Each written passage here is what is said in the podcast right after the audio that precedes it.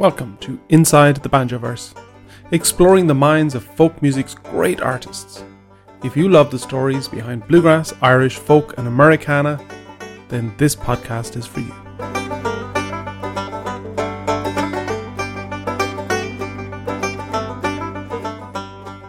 This is Enda Scahill from Irish bluegrass crossover band We Banjo 3. Before you freak out, don't worry, there's actually four of us, and mostly just one banjo. That's me. Mike Hanrahan is originally from Ennis in County Clare. A singer songwriter of great renown, Mike spent 15 years with the band Stockton's Wing and 10 years with Ronnie Drew from the Dubliners. A published author, Mike's 2019 memoir, A Beautiful Affair A Journey into Music, Food and Friendship, was recently shortlisted for Irish Book of the Year. I hope you enjoy this conversation was always my game. I've lost a lot by losing you.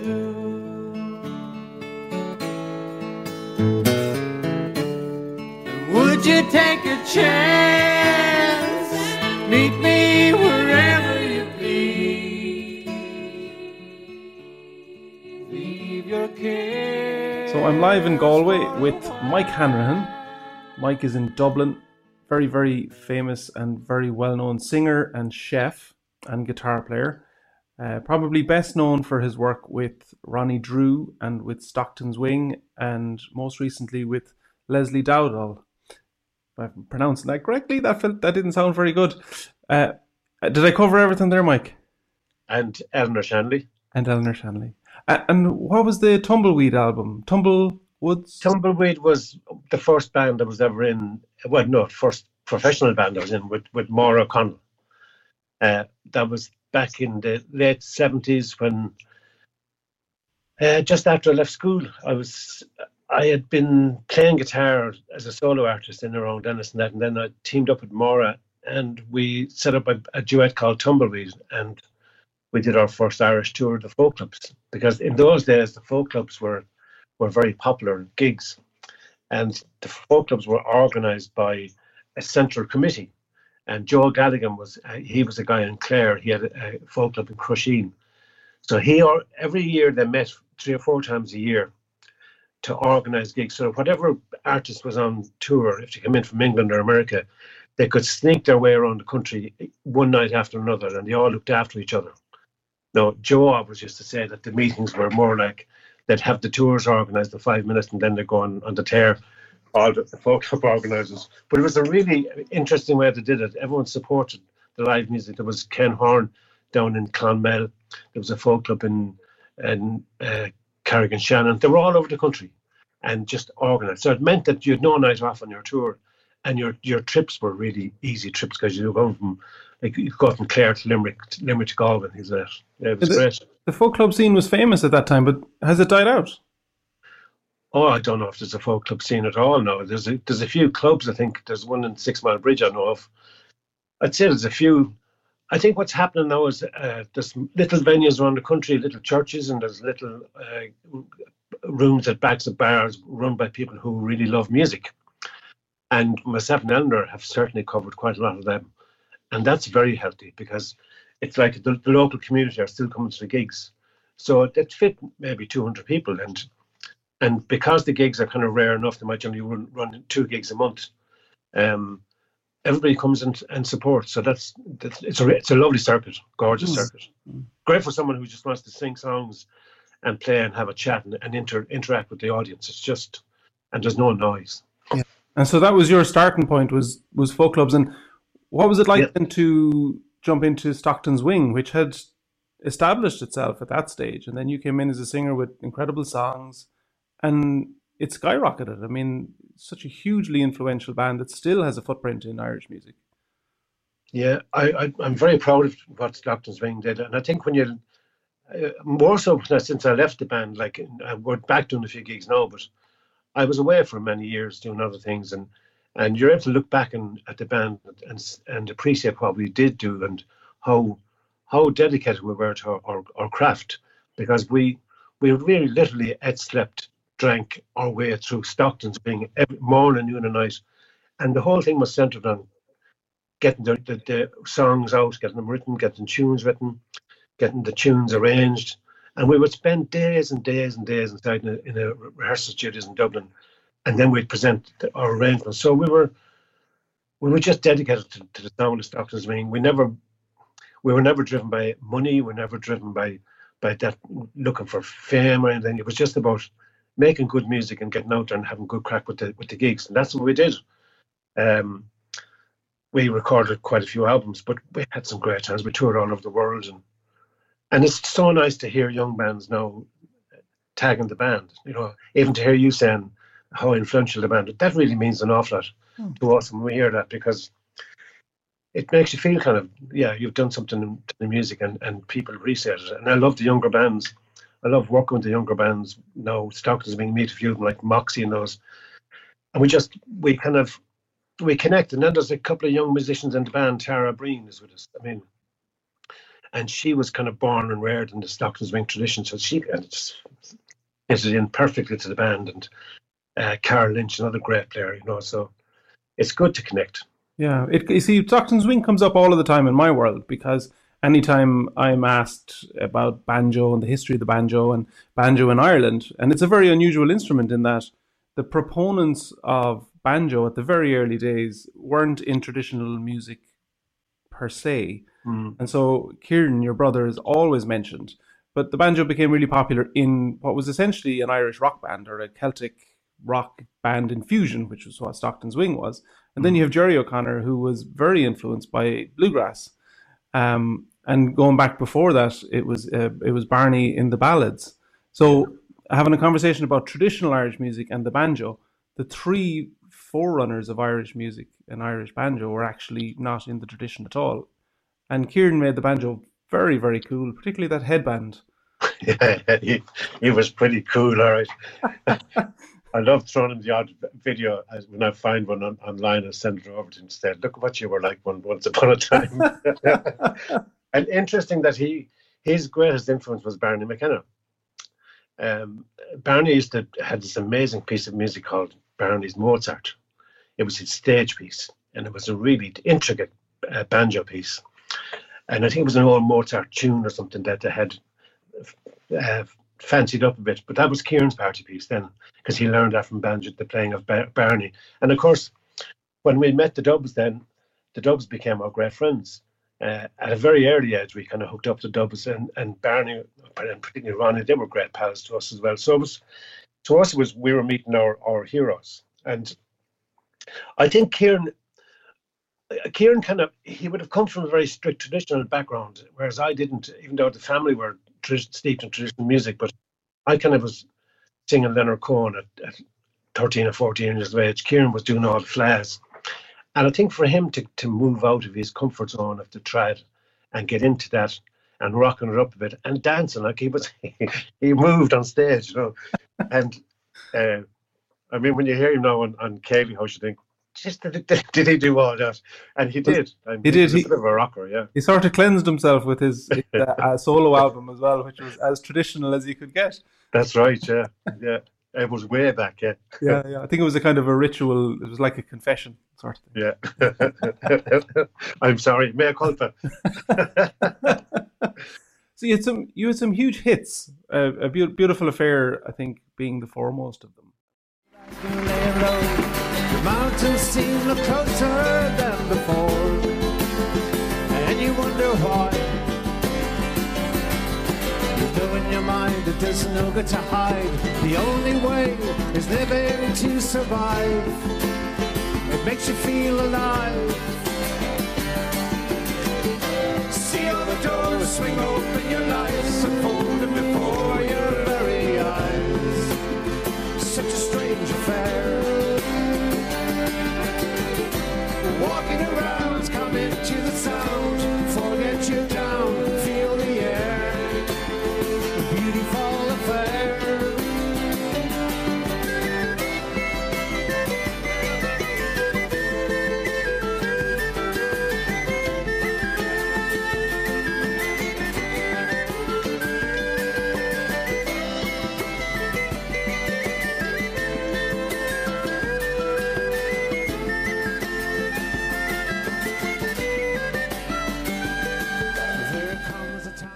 it was great.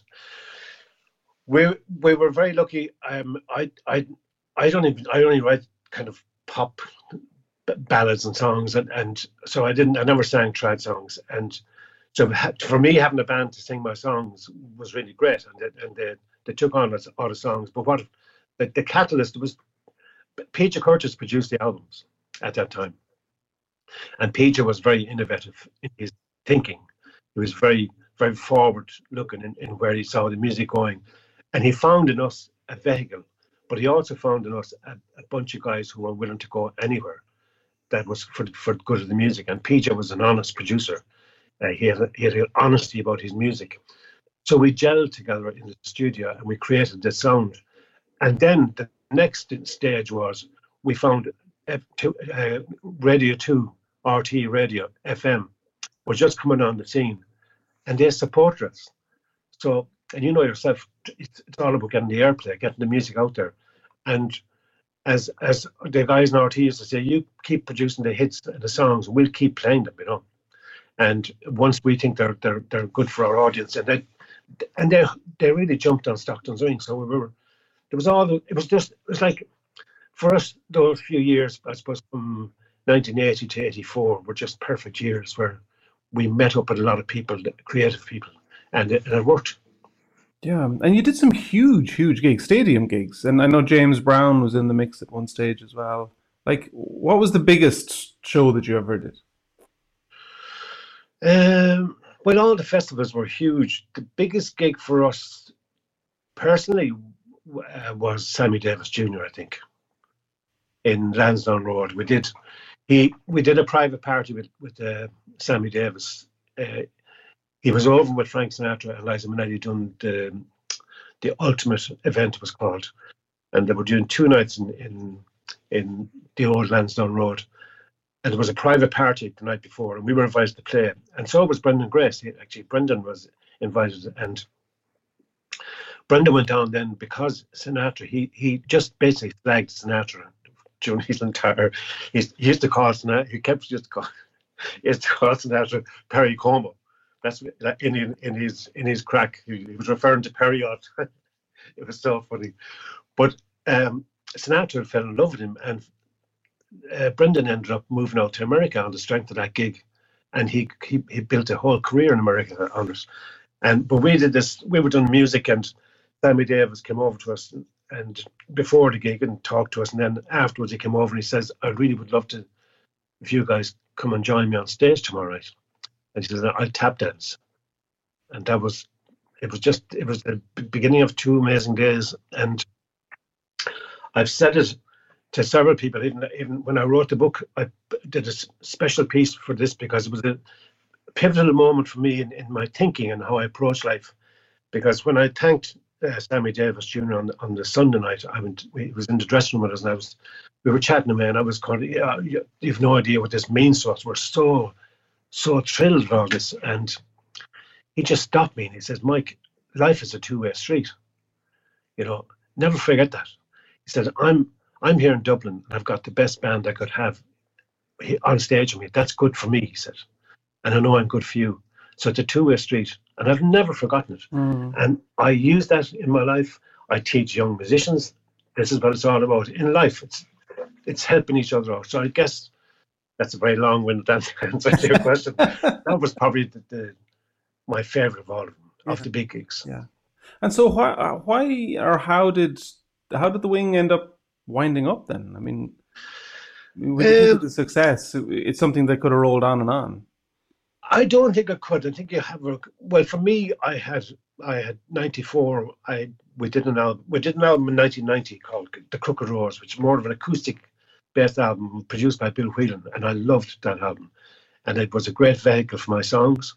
Uh, at that stage, I was I was heavily into writing songs, and uh, I was delighted with that that album. And then we were just doing the same circuits all the time, and I was getting tired.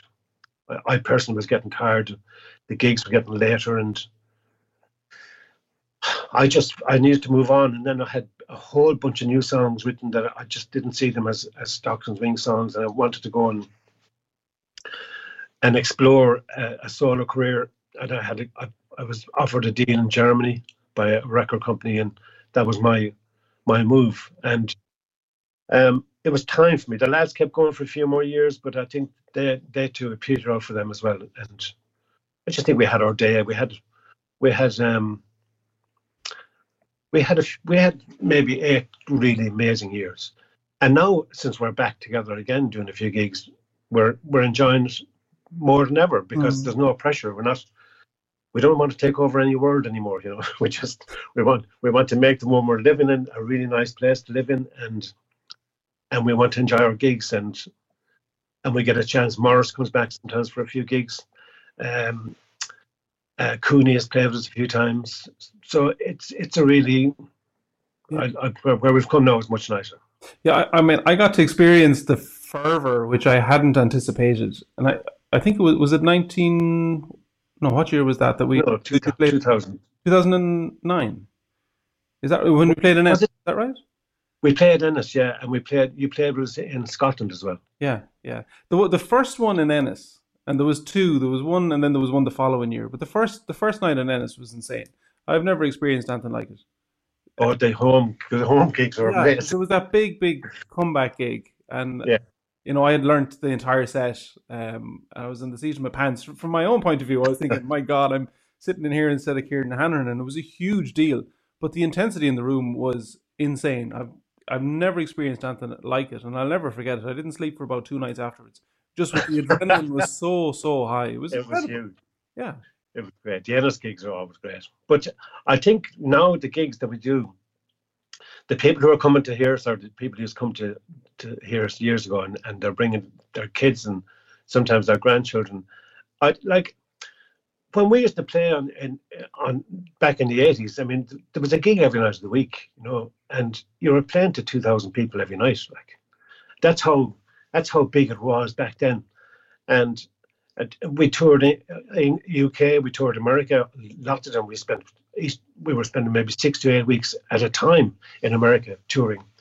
So there was a lot of people who tuned into the wing, and now they get, when they get a chance, it's a kind of a nostalgia vibe for them as well and there's a lovely connection in in at wing gigs and particularly in Ennis because we have been really blessed with always an amazing home audience. They've mm-hmm. they've supported us. They're proud of us. You know, they're. Uh, I, I just love the Ennis gigs. They're so good.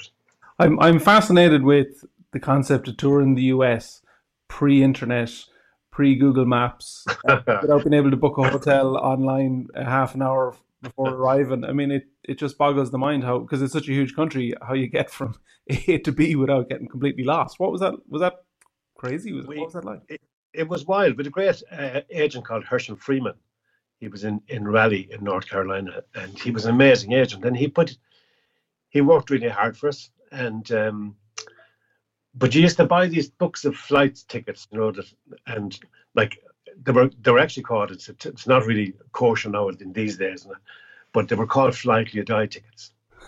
That's what they were known as. And you get a book. It was like a book of a book of raffle tickets, and it was you you pick Northwest Orient where the crowd we used, and I think that their their hub was in in Georgia. So wherever you flew in America, you had to fly through the hub. That was the deal. You get really cheap flights, but the deal was you had to go through that, that was the pain. So, I mean, sometimes I used to say sometimes if you were going from New York to Boston, you might have to fly to Georgia first to get back up.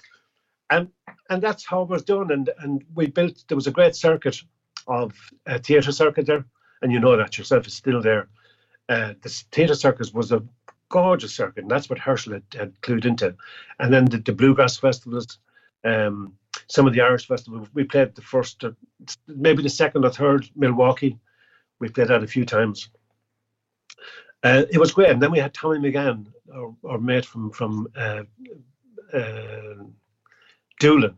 Tommy had a pub in Doolin, and Tommy was a crazy lunatic, wonderful, gorgeous, brilliant friend and man, amazing guy. And he moved to to Boston. He set up a pub in Boston, and then he brought us out. And then he he had a place in, in Cape Cod, so he was kind of our agent. And um, Tommy was such a lovely. He was he died very young. He died when he went home a few years ago, maybe ten years ago now, fifteen years ago. Uh, in a, in a car accident. But Tommy would collect us at, at Logan Airport, and you know, one day it might be just a pickup truck and with room for two or three in the front and all the rest of it with the instruments in the back piling and driving it down out from from uh, Logan out to, to, Cape Cod. And then another he might he could arrive at a, limousine.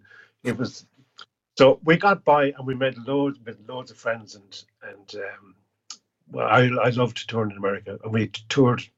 Geez, we did we did most of the states and we used to do Canada as well. Um, the Edmonton and Calgary folk festivals and all that. So yeah, I loved it. Loved loved. I loved working over there. Yeah, it's it's we love it. It's a great country to tour. Yeah. Can't wait to get back. Um, so that the, the the Stockton's Wing finished up for you. You went solo for a while, but then you started to tour with Ronnie Drew. Yeah, well, I had yeah, I did I did that in 2006. I was with Finbar Furey for a while, and I really enjoyed that working with Finbar was such a joy because he's such a uh, such a professional man and the, on stage and performer. So I enjoyed playing guitar with him. Then Ronnie, um, I've been friends with Ronnie for, for, so many years, like personal friends. And and he rang me. He said he had this uh, one man show he was working on. Would I come out and have a listen?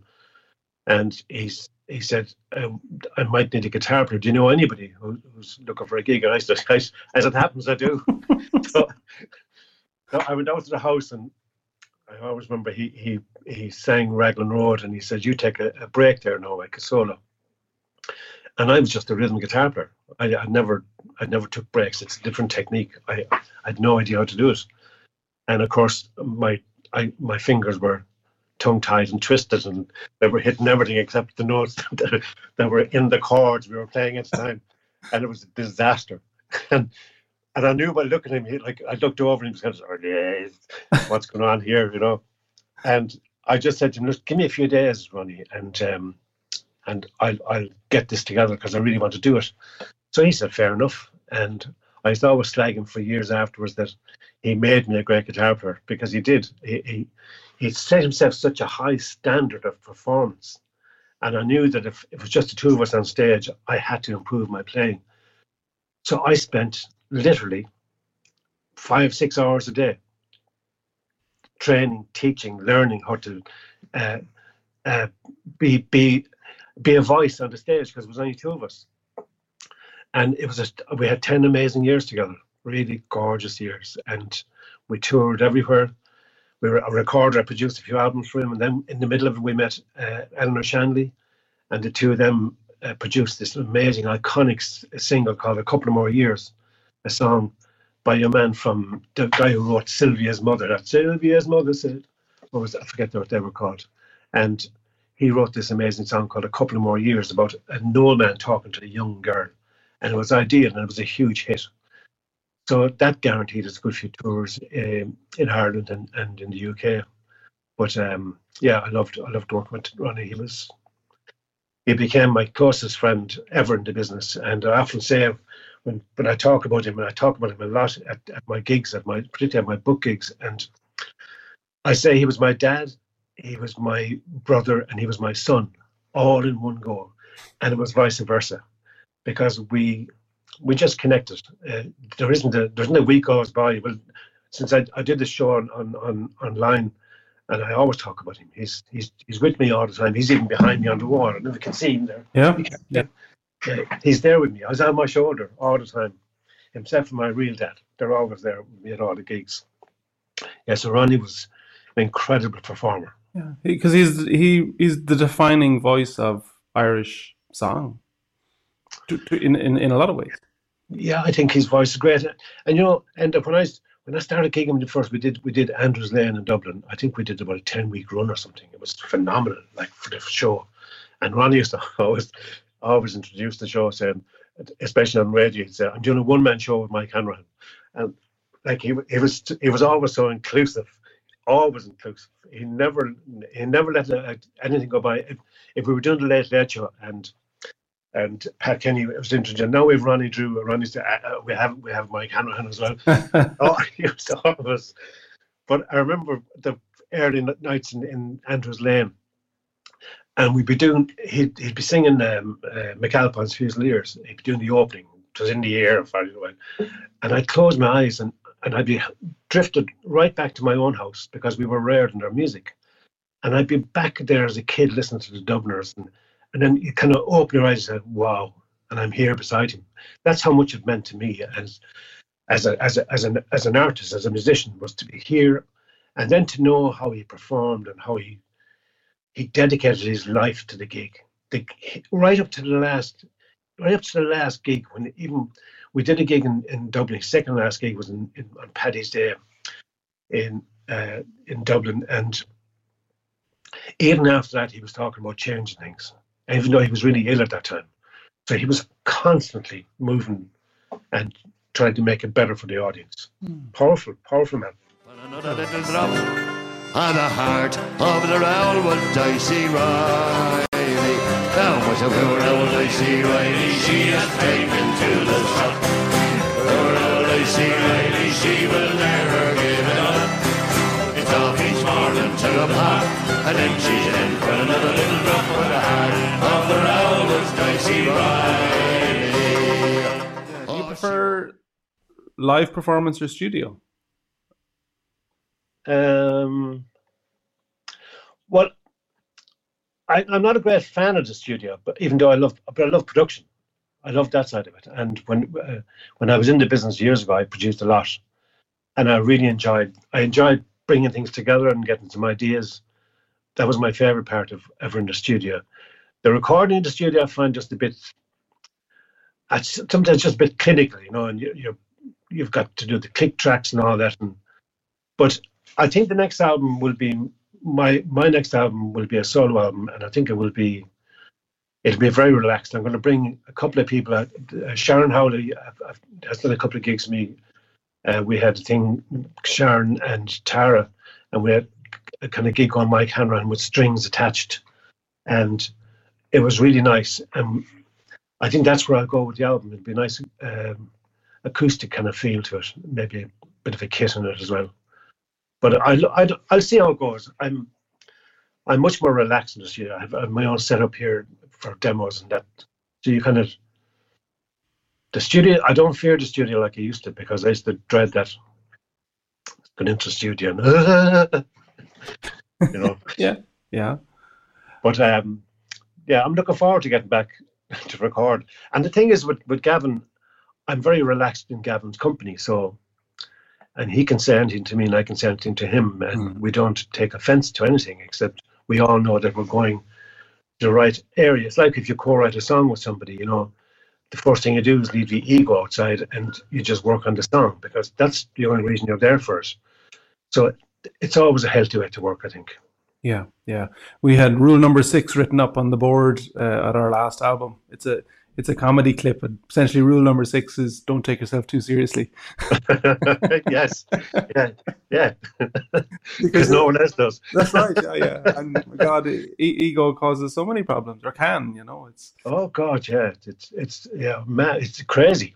I remember one time I felt like he came in and I, I we set up a songwriting thing, and he came over to me and and he came in the door and, and he says, uh, "Before we start, now," he says, "Mike, can we start out the publishing?" uh, and and I said, "What? What?" I said, "In fact, I said, but the publishing on what?" And he says, "On the song we're going to write." But there's no song there. I said, "Why would you? Why would you be?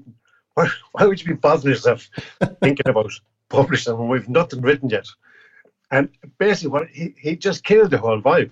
Yeah. You know, because you don't think about money at all. That's not what you why you write. You know, I started on, I just write because I love writing. so I, I said, I, best thing we're doing, is we'll have a cup of tea and you can go home then. So, I never saw him again. No, uh, a ham-fisted segue. Speaking about making cups of tea, uh, you wrote a book, brought it out uh, at the end of last year. So tell us a little bit about that. It was the nicest thing I've ever done in my life. I when I was cooking for 10 years professionally, and uh, I'd been in all sorts of kitchens, and um, that I, I, was trained in Ballymaloe as a, as a, as a went down there as a student, very old student, um, uh, but I I loved it. I fell in love, and I came back to Dublin, and worked in a few restaurants, And then the job came up in, in cookery school in Ballymaloe as a teacher, so a trainee teacher. So I went down to that. And I ended up four years in East Cork. One of them was full time as a teacher. And then I ran a place with Pat Shortt. And that was really fantastic. Uh, we and we used all these amazing uh, local producers, and and they all appear in the book. These, these incredible producers in the area.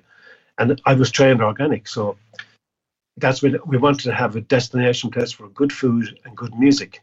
And I took over the running of the music in the pub. And uh, I remember one time there was a fella, and he, I just had to think about it now. He, he was doing this gig, and I thought there was something very queer about what's going on on the stage because he had keyboards and he had guitars and he had microphones and he's huge sound. And I took one look at him and I, and I got up closer and, and, he was doing these solos and guitars. The fingers were nowhere near where he was doing it.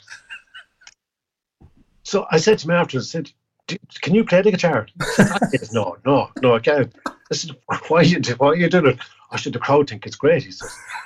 And and I said, do you play the keyboard? Ah, geez, no, no, that's that's all recorded, pre-recorded. I said, but you do sing. Or sometimes I sing, all right. so we played in that night. We said, you need to find another venue. And so I took over the night gigs and we brought some amazing musicians in. Um, I remember Roy Buckley, I met him there. And it was Roy got me back singing on stage again, the great ballad singer from Cork. And I had all these experiences in cooking. I, I worked in a beautiful place in Dublin called the Arts and Parlour. Same thing, we used all local producers and created wonderful food.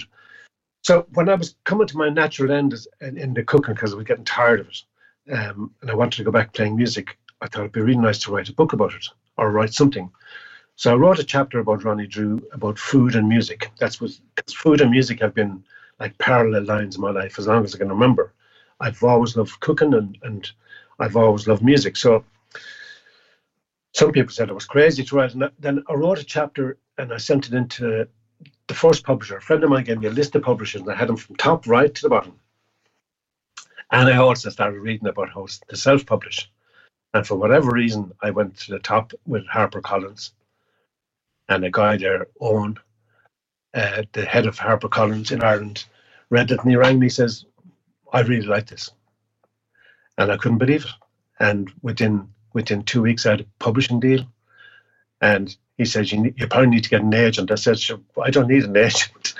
I said, give me a look at the contract. I said, we've signed all these record contracts. So we did it as a friendly handshake and we signed the contract and, and I went away and started writing and they, gave me an advance, which meant I could, I spent hours every day. I'd get up at four in the morning and, and write, write, write, write all day long and research and go back and, then I met all the people in my life. I met that I wanted to write about and and the book was released and I was so delighted we had uh, I didn't want any photographs of, of food in it because there's a good few recipes but there's great stories about the people I've met so Charlotte O'Reilly is, is an Irish um, artist who lives in, in uh, Amsterdam and we got in touch with her and she sent over a few sketches and we said yeah let's go for it so she she she draws these amazing um, illustrations that go, go right through the book. And then there's the stories of all the people I met, everybody, uh, all the great people, Ronnie, Finbar, Maura, you know, my mum and dad, my grandfather. And it was released in October, and I was so proud. Today I got the first book of my, it was the proudest moment of my entire creative life. And and then we were told that An Post we're shortlisting it as for Irish Published Book of the Year. I thought, oh, Jesus, hold on. so it has been really a beautiful, beautiful journey. Like the really, I couldn't, I couldn't say enough about what it has meant to me. You know. And is there a second book in you? I've been dicing because the, the, publishers are, are asking me and they're saying, Will you, and I don't know. I'm, I'm doing a blog every day on, on Facebook. Um, um, I might do that, but I'm also writing. Um, I'm writing a musical, and I have all the songs because I've a lot of songs written that that, that fit into the musical, and so it's kind of work of fiction. So it's really interesting. So I think I might concentrate on that as my next writing. I'm certainly doing that. I work at it here, just trying to write write a fictional story, which I've never done before. So I guess that could be the next uh, the, the next thing I'll write, I think, yeah, for sure. Yeah, you don't strike me as the kind of guy who's going to put the feet up at any stage and go, "Well, that was that, that was great. Thanks very much. I'm going to go and play golf and read stuff now." No, no, no, no. That's not really an option. Then the, it doesn't. That doesn't cross my timeline at all. No. Why would you? Jeez, we've like, you know, when you. I lost a couple of friends in the last few years, and and to cancer mainly. And when when when you, I've done a few eulogies of my friends, and I think, you know, when I'm here, I might as well make the best of it and enjoy it. And if there's something I can do, I'm going to do it. And that's why I love working with Eleanor Shanley. I love working with Leslie. I love being back with the Wing. I love doing my book tours. That If when we when we started, I love all that. You know. So why would you stop? No, sure. I'm only a young fella. would you say you're restless? Um, yeah, my wife would say so. That's usually. if you want to know how I am, ask my wife. That's quite... yeah. yeah. Yeah. Donna certainly said, mm, "Yeah, you could be right there." That's wonderful, Mike. Thank you so much for taking the time to chat to us. I, I, I feel we could go on all day. There's so much. I mean, we haven't scratched the surface of stories, uh, but people should go and buy your book because uh, I believe there's fantastic stories. Yeah, the book. The book is. Let me see if I, I have a copy of it there. Look at that. See that? Beautiful. It's a beautiful book. Really, it's a beautiful production, and that's available uh, online on Amazon or on HarperCollins if people want to buy it. I'd love you to buy it. And there's also the audio version, which I really enjoyed doing because I sang a few songs for the audio one, and that was that was great fun. Wow! So you yeah. you, you, you narrated it yourself, yeah? Yeah, wow. yeah, yeah, yeah. I should have to. I had to. I couldn't. I, I, mean, I couldn't have an actor doing it. I mean, yeah. because the book is a very personal journey, very personal story. And as, as you said yourself, sure, what else would you be doing? yeah, yeah, not less. I went up to Gavin and we went up, he had a studio in the mountains and I went up and spent a few days with Gavin and we had, we had a lovely time. And it was the first time I'd, I'd read the book. It was the, so it was the first time I'd, uh, anyone else had read it apart from me and, and my publishers because I was talking it, I could get the reaction from Gavin. You could hear him in, in laughing away and things. So it was a lovely experience. And then we decided to put a few uh, verses of the songs that, that appear in the book on this, and that was a nice touch. Wonderful. Wonderful. Mm. So you know, I'm excited to see what you come up with next, Mike. Uh, and when when all of this lockdown and quarantine is over, I'm sure you'll be raring to go no more than the rest of us. All of us, I think, will be that way. We'll be we'll be at the gate, and all of us we'll be like a we'll be like a herd of cattle, just and we'll all be off. And I'll never refuse a gig again. I don't care where it is. Oh. I, I, I, I declare, yeah, I, I, won't even ask them where. I'll just be well, gone. We we had uh, Kieran came and played a, a, set of tunes with us uh, in Whelan's last year, so we might do a We Banjo three Stockton's Wing Night, and we could coax uh, your brother Kieran back on stage with us. Uh, good luck with that one. well, we could, we could hoodwink him into it. but I would certainly love to come and, and sing us a couple of songs, Jim. Yeah, it'd be magic. Absolutely yeah. love it. Yeah, oh, let's do that. I'd love it. Yeah, wonderful. Mike, thank you very much. Appreciate your My absolute pleasure. And it's just a pleasure talking to you. Before you go, you're on you're on Facebook Live. Is that right? Every day.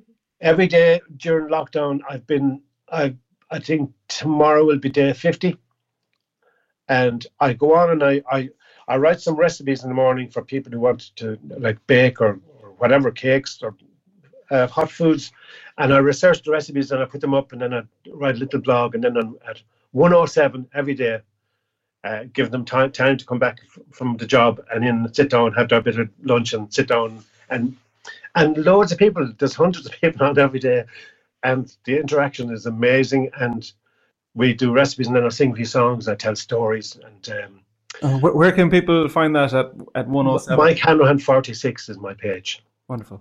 On Facebook, Mike Hanrahan 46. Yeah, yeah, I'll pop up a link to that. And I, have I've recorded all of them up there, so they're all there. Um, so if people want to watch uh, 49, 49 hours of Mike Hanrahan, it's all up there. Good luck to you. Sounds good to me. Mike, thank you very much. Stay well and stay stay safe, we'll see you after all of this. a pleasure. And then you too. Say hello to all, all the crew. We had it all. Had the best of times. Thank you for listening. If you loved this episode, please head over to our website, webanjo3.com, to subscribe, rate, and do leave us a review. It makes a huge difference. See you next time inside the Banjo.